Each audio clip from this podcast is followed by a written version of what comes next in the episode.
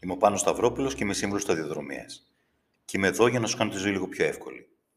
Το μόνο που έχεις να κάνεις είναι να μου στείλεις ένα mail στο info.yourcareer.gr ή στο κανάλι μου στο YouTube ε, και εγώ θα σου απαντήσω στο επόμενο podcast.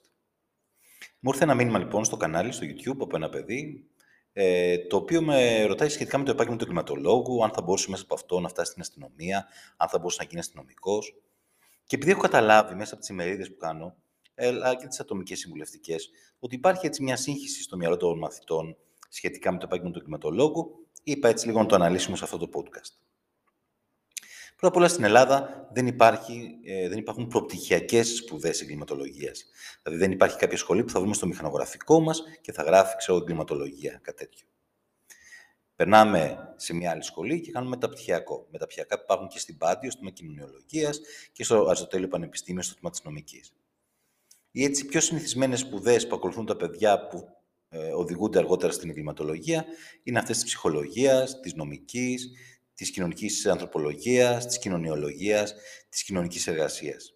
Σπουδές δηλαδή που έχουν μέσα αρκετή κοινωνιολογία και ψυχολογία απαραίτητες έτσι κι αλλιώς ε, στην εγκληματολογία. Ε, τι είναι ο εγκληματολόγος; Σίγουρα δεν είναι αυτό που έχουμε στο κεφάλι μας. Αυτό έτσι που έχουμε δει και νομίζουμε ότι είναι εγκληματολόγο μέσα από το Netflix και όλες αυτές τις πλατφόρμες, ταινίες, σειρές, ε, με τρία γράμματα συνήθως.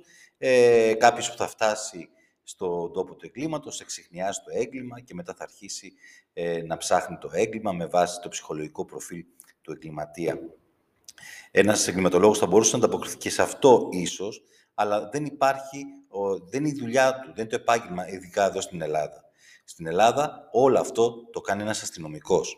Υπάρχει το τμήμα εγκληματολογίας στην ε, ε, αστυνομία μέσα, υπάρχουν εξειδικευμένοι αστυνομικοί που έχουν μετακπαιδευτεί και από ξένες υπηρεσίες και ξέρουν πολύ καλά τη δουλειά τους. Επομένως, ο εγκληματολόγος είναι αυτός ο οποίος θα αρχίσει να ερευνά το έγκλημα γενικότερα.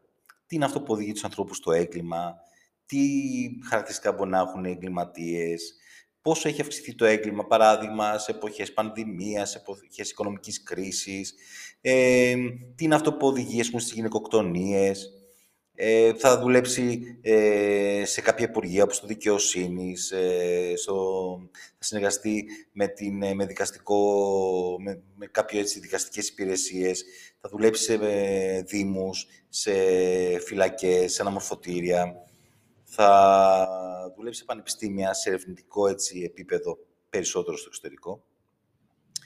Και σίγουρα δεν είναι λοιπόν αυτό που έχουμε στο, στο μυαλό μας ως τον άνθρωπο που είναι μέσα στο μέγαρο της αστυνομίας και λύνει το έγκλημα. Ε, όσον αφορά την αποκατάσταση, δεν μπορώ να πούμε ότι στην Ελλάδα είναι τόσο έτσι καλά τα πράγματα. Ε, στο εξωτερικό υπάρχουν περισσότερες έτσι, ευκαιρίες. Ε, επομένως, πριν να αποφασίσουμε και να πούμε ότι εγώ πάω για εγκληματολόγος, ας ρίξουμε μια ματιά στα μαθήματα του μεταπτυχιακού, ας βρούμε τις προπτυχιακές σπουδές να ταιριάζουν σε αυτό που θέλουμε και αγαπάμε, γιατί μην τις ε, παραβλέπουμε, είναι τέσσερα χρόνια σπουδές. Επομένως, ε, το να στοχεύσω μόνο στην εγκληματολογία, ευελπιστώντας τι, να μπω κάποια στιγμή στην αστυνομία, το θεωρώ είναι λίγο όνειρα θερινής νυχτός. Α έχω στο μυαλό μου την εγκληματολογία, αλλά πάνω απ' όλα έχω και στο μυαλό μου τις σπουδές που θα κάνω. Της ψυχολογίας, της νομικής, της ανθρωπολογίας, ε, της κοινωνικής εργασίας να μου αρέσουν, γιατί πολύ πιθανό μέσα από αυτές να χρειαστεί να ζήσω τουλάχιστον για κάποιο χρονικό διάστημα. Να είστε καλά, περιμένω τα μηνύματά σας για οποιαδήποτε πορεία έχετε.